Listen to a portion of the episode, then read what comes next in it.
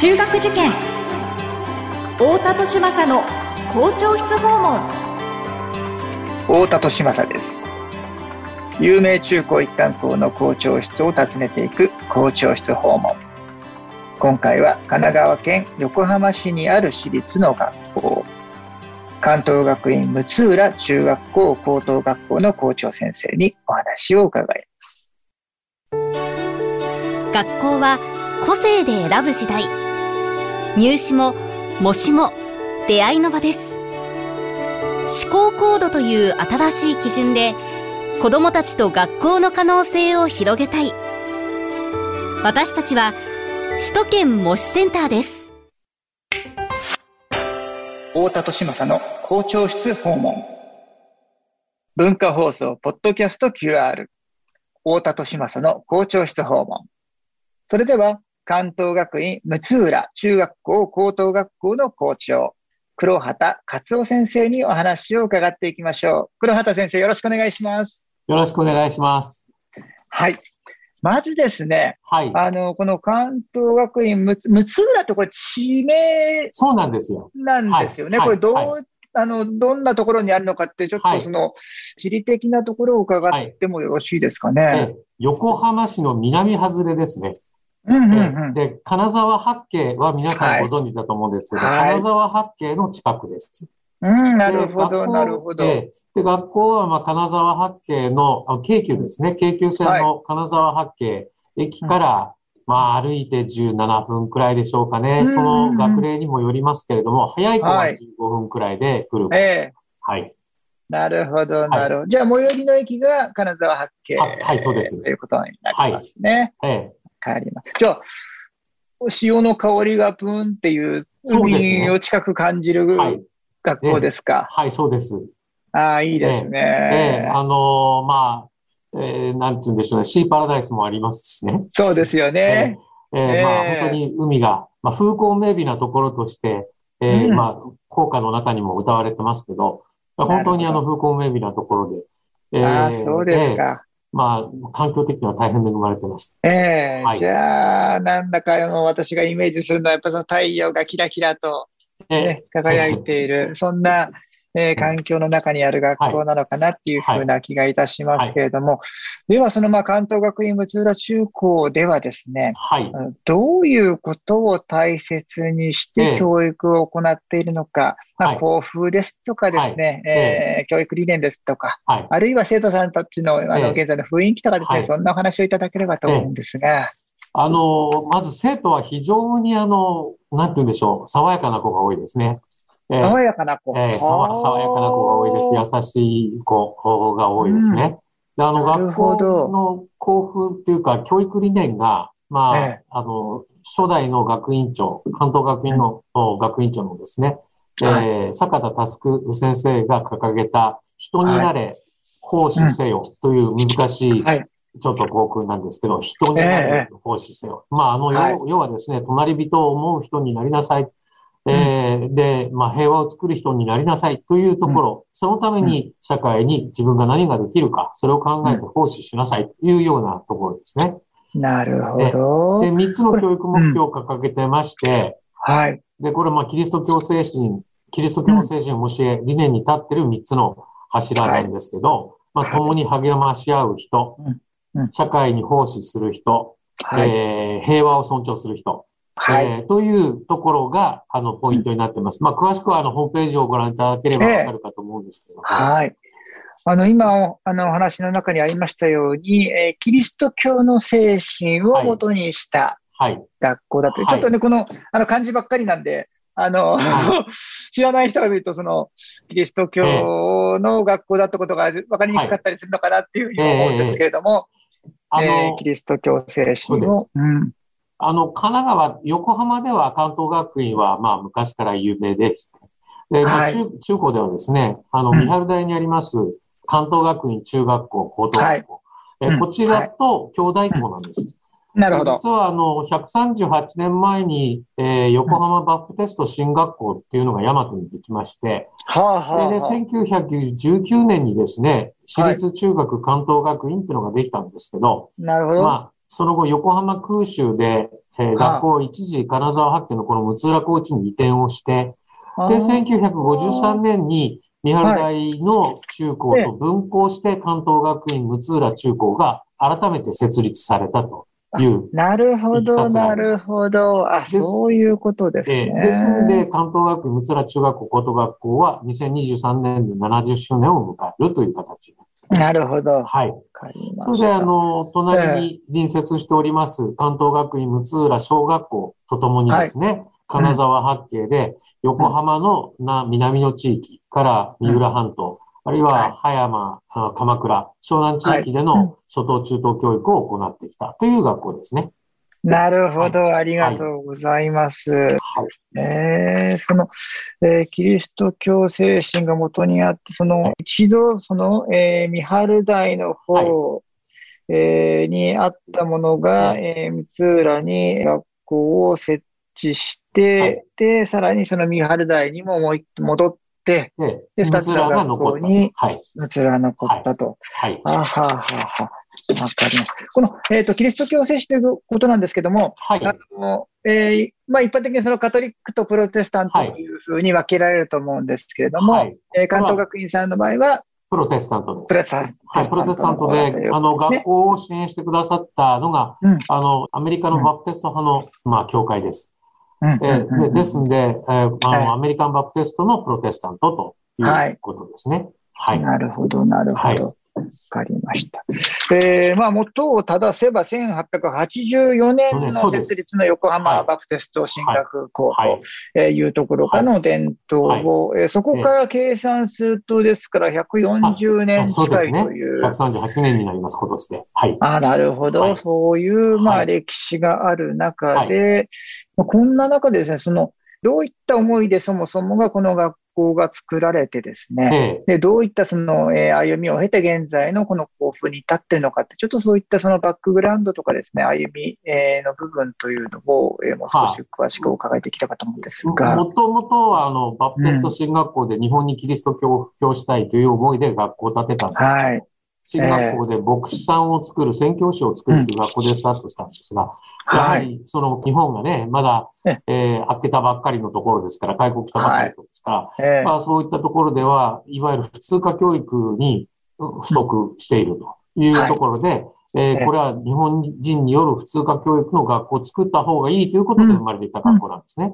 それが1919はい年19年です。の設立ってことですね。はい。ちょうどこの頃があれですよね、その普通科教育を増やさなきゃいけないっていうことで、はい。その日本の教育がすごく大改革をしたのがこのは1919い。年、えー20年ぐらいで、例えばその時に初めて私立の大学として認められたのが慶応であり、早稲田でありそう、そんなところですね。はねい。あの、ビッグバンが起こる時ですよね、はいこの時。はい。はい。なるほど、なるほど。はい。で、その初代学院長、坂田佑先生はですね、貧しくですね、苦学をした方なんです。はあで、でも日露戦争に従軍をしまして、で、はあ非戦論を唱えるようになって、なるほど。ええ、で、もともとキリストの信仰者でしたけれど、ああ、結局。ええ、あの、非戦論を唱えてですね、これはもええう、ちょっと面白いんですけど、第二次世界大戦の教育体制えーの中では、キリスト教に基づく、いわゆるキリスト教教育に、にのっとった道徳教育というか、高徳教育ですね。これを守るために、あはの、まあ、いうふうに日本の政府の圧力があったと思うんですが、う横浜の私立学校を一はいつまとめた働きをされた方なんです。い。なるほど。横浜っていうのはもともとその明治維新の頃開国した時に、はい。どうってやっぱ港町ですから、はいキリスト教の方々いらっしゃって、いろんな学校ができるわけですよね。できました。そうです、そうです。で、それが、あの、えー、あれは1800 1889年、98年、はいあの、訓令12号でした訓練あの人号。はい。ですね。はい。えーですとかっていうことで、その宗教教育というのが、はあの、一般の学校でできにくく、なるえーところですね。はい。ね、すごくその難しい状況にある中で、それぞれの学校がこのキリスト教精神を守りながら、はい政府と、あの、はい国ともいろんなやりとりを、えーや。りながら維持をしてきた中で、このはい第二次世界大戦のええ状況においても、えー自分たちの教育を守るために、この横浜のはいえーキリスト教の、えー聖書に基づいた学校たちで、まあえ、えー団結しようよっていうふうな、そういう動きをされたってことですね。ー。その中心になって動いたのが坂田佑先生だったということなですね。るほど、はい。なるほええど。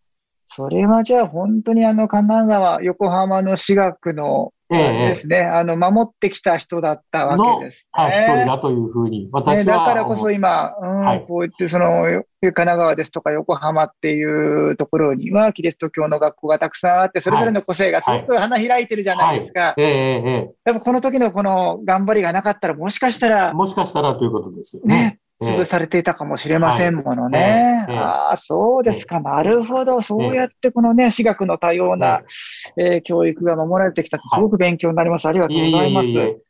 ああですんでそういうん。そまあ、初代学院長がそういううん精神を持っている方ですから、私たちも日本の私学が、やははい。り率先してね、私立学校こそ、このど、その独自性で率先して社会に貢献すべきというふうに考えて、学校はいをお運営してるっていうのが、今の、あの、三春大もまた、また、三浦もそうでしょうかね。で、うんうん特に六浦では、もうこれ、はいグローバル化がもう圧倒的に日本の社会進んでますよね。で、まあ、はい。世界が。しかしはい日本のデジタル化が遅れていて、これはもうただ遅れるってわけにいきませんから、急激に追い上げてくるだろうから、はいデジタル化と、そしてバーチャル化がどんどんどんどん進んでいく社会の中で、そはい。の私立学校こそその独自性で率先して社会に貢献することということを考えています。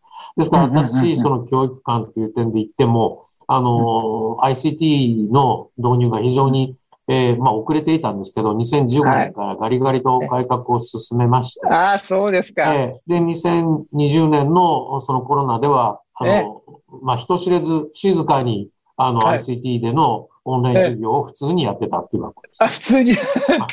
なるほど、なるほど。はい。人知れず静かに。はい。なで、るほど。まあ、結な局、オンラインの授業で ICT がっていうふうに言われますけど、ICT 化の授業が、その、はい。あの、オンラインのため、オンラインの授業のためではなくて、はい。ICT を利用することで、やはり学び方が変わらなければならないというか、もともと ICT は Google とかアメリカの中での教育での実用ですから、ですかはら、私どもは Google for Education のシステムを導入してまして、で、その Google を使った形の中で様々に生徒が共同作業を行ったり、調べる学習をしたり、自分でレポートを撮影、あの、うん作ったり、で、教員も宿題は、その Google の、あの、バーチャルのクラスルームの中で配信をしたり、で提出をさせたりというようなことも平気で日常的に行ってます。えで、中学校ええ。1年生から高校3年生まで当たり前に個人で Chromebook を所有してますので、い。はい。でその Chromebook がないと授業に参加できないというのがちょっと。ええなるほど。それをせん、えー、2015年からすでに徐々に始めていて、徐々に徐々に始めて。まあ徐々にですね。ええ。ええで2018年、19年、20年と加速度的に全国的に整って、なるほど。はい。でで、そこに20まあコロナがやってくるわけですけども、その時には特段アピールすることもなく、あじゃあこれやっといてよかったね、みたいな感じでできでまあできたわけですね。そうです。我々もそのおかげでって変な言葉ですね。こええうコロナがあったために、うんうんあの、ICT 化も我々も加速しましたね、その代わああ、そうですか。り。えー逆に一層、ただ単純に、あの、オンラインでの授業ということではなくて、それをさらにどう活かすかっていうところええですええね。ええなるほど。まあこれはですね、結局、ええあの、10年から20年先、全くその人々が経験しなかった世の中の変化が起こってくると思うんですね。で、そうすると、えええ10年先、20年先って今の12歳の子供さんが22歳で世の中に出始める頃、20年先となれば32歳、4、3歳とかはいいう頃で、社会の中枢で活躍する頃。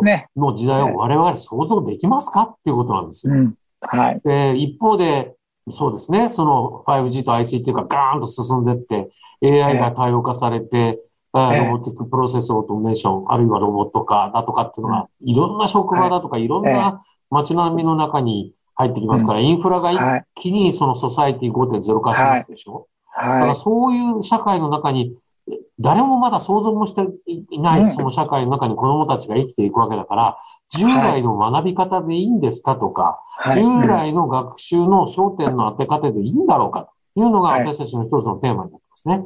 なるほど。それともう一つは、あの、ええ、考えなきゃならないことが、日本のその特有の問題っていうの、これはもう人口減少ですよね。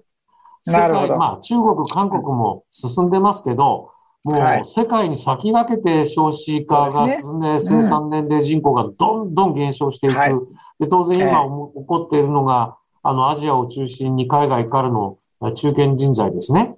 が、どんどんどんどん日本のあらゆる企業の中に登用が進んでいる。これが10年先、20年先、ますます自然になるんじゃないですかね。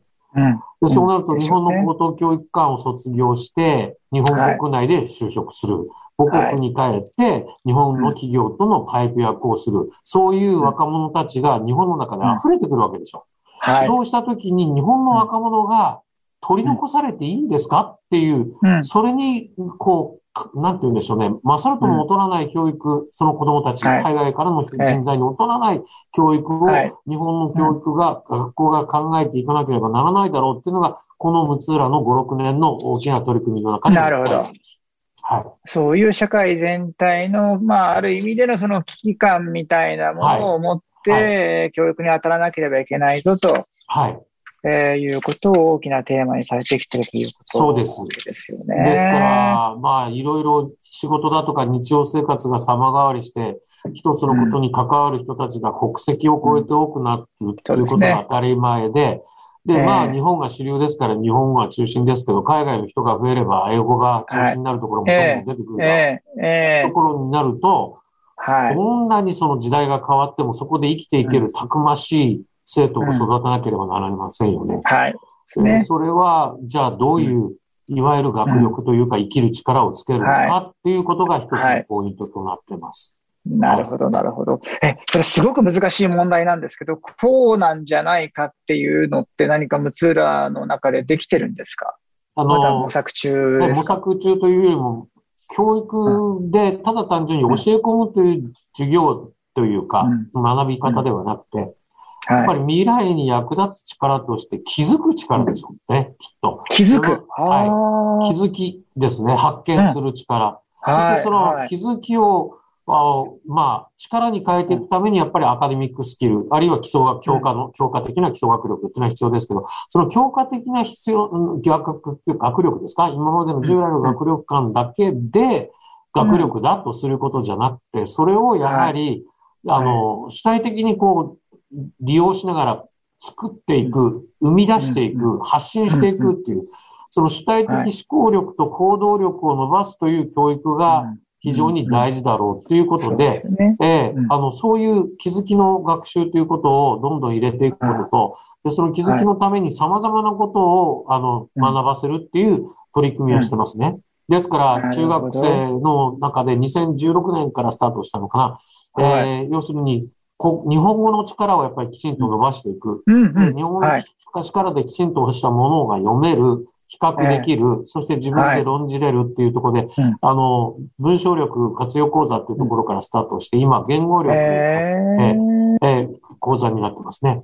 で、結局、まあ、それもホームページをご覧になっていただければわかりますけど、やっぱり書く力をしっかり育てる、つまり読む力と分析する力を同時につけていくということをやっていて、で、その題材を様々に、あの、まあ、拾っていくわけですけど、これにも、まあ、ICT が活かされるわけですよ、ね。へえー、まあ、調べ学習して、えー、学校にいる間、特定の授業の間であればですね、まあ、こうい一度に、あの、生徒全員が利用することはできませんけど、はい、えー、全国紙3社の記事媒体には全部アクセス学校内ではできるようになってますし。はあ、はい、なるほど、えー、それを活かした中学生では地球市民講座っていうのを総合的学力、あの、うん、学習の時間に入れてますし、うん。うん、高校1年生では探究の時間として、えー、あの、調べて自分で、あの、まあ、総合型選抜に活かせるような力を育てる授業をやって。います。えっ、ー、と、総合型選抜っていうのは、あの、かつてのその栄養入試って言われたってやつですね。はい。はい。ああ、はあ、はあ、なるほど、なるほど。そう。いう学校でのその探究活動というのが、はい、えー、総合型選抜においても、えー、はい、活かせ、まあそういう事例もすでにできてきている、はい、そうですね。そういう事例も結構多いです。うん、今年は女子の生徒でお茶の水の、うん、都市大に総合型選抜かな。ああ、そうですか。お茶の水のあの総合型選抜、すごくユニークな、はいあのー入試の仕方やってるやつですよね。はい。はいうんうんうん。まあ、そういうですか。実績もありますので、ぼちぼちと、ええうんあ出てきたかなと。ただ当然あ、そのためにはか、はいあの気づくことっていうのはやっぱり非日常を見せないとダメじゃないですか。あ、そ非日常。うん。ええですから彼らにとって、うん。今、今コロナでなかなか難しいんですけど、はい。はい。あの、研修旅行をうん、全員で行く研修旅行をやめちゃったんです。はそれでいくつも、あの、選択制の研修旅行を置いて、うん。で、それもものによってはコースっていうか、その旅行のによっては、縦割り、まあ、ほとんど縦割りなんですけど、はい。中学生から高校生まで、えー参加できるようなプログラムにああ、なっていてそうですか。。面白いですね。で、そして自え分の非日常を見せなければいけないってそうです。そうですあ、なるほど、なるほど。見せる、経験させる。ええそうでそしてすね。できれば1年間留学行っといでと。これ高校のうちはに、もう行っちゃいと大学まで待つんじゃなくてと。はい。で、中学校の3年生の後半から行って、高校の1年生、うちは中高一貫ということで行ってるので、これは県はなかなかうんって言いませんけど、はい。あの、ええ私どもは行って学んでくるならいいですよっていう形で、まええ学校をまたいだ形での、あの、留学もさせてます。ああ、そうですか。それええ多くは、はありませんけどね。えーでも中高一貫校の大きなメリットになりますよね。ええなるほど。今コロナ禍でも、おええ1年とターム入れて11名行ってますかね。例年のああ、半分そうですか。例年の半分くらいなんですけど。はい。あ、それはいいですえね。高校で在籍500くらいですかね。えええで、中高で1000ちょっとですけど、500ぐらいのところで11名くらいが行ってますのえあ、で、すごいです結ね。構大きい数だと思うんですよ。でも本当ですねそう毎年より少ないんですよ、これでも。同時にね。うん。同時にそこで、あの、視野を広げてきた子供たちの中に、やはりうん日本の大学じゃなく海外の大学に行くっていう子供たちも、はいや。はり毎年、出始めますえね。ーえー出始めて、多い時は5名、6名行ってますから。ああ、そうですか。はい。ええなるほど。じゃあ、そうすると、まあ、総合型選抜に自然につながるようなことが学校の中でもできていたりとか、えーえー今注目されてきているその海外の大学っていうのも選択肢に入れてこうよっていうことにも自然に対応が、えーできるようになっていて、えーで、この、あのー世の中が変わっていく中で、その先ほど先生がその、まあ、グローバルなあのは人の、あの、出入りっていうのもこれから激しくなっていくってことをはい。おっしゃいましたけど、でもその中で一方で、その、えー日本語の、はい。えー読む力、書く力っていうのにまた力を入れるっていうところが、すごくあの、しっかりとした、あの、なんて、わっつらじゃない、はい。いやあの それグローバルかもしれない教育を。でそのためにはやっぱりいろんなことをリアルで見せるとか、本物で経験するってことが大事ですよね。うんで、うんやっぱりこの時代ですから人生で展望して、じゃあ自分も国際人かななんていうことを考えるときに、多くの場合は大学からかなって考えます。しかし大学の場合は私は遅すぎると思うんですよ。特に文系志向の強いお子さんだったら、さっさと海外に行くべきですよ。理系のお子さんでしたら日本の理系教育優れてますし、それから科学技術立国ですから、あはい。の、理系はその分野の専門性が高ければそれが言語になると思うんですね。確かに、ええ。確かに。でええ。ですけど、文系志向の強いお子さんだと、やはり言語と社会常識、あるいは世界の歴史、えー宗教、そういったものを、あやっぱり早く、あの、感じて、あの、語れる力を持たなければならないと思うんで、うん日本の中でのうん高等教育よりも、むしろ、あの、学ぶ学問によっては海外に出た方がいい場合だって多いじゃないですか。なるほど。それでどんどん行ったらどうですかっていうことで、やっぱり10年先、20年先ですよ。やっぱりね、せええ地球、さ世界が変わるでしょ？この、はい。今回の戦争もありましたけど、ありますけど、はい。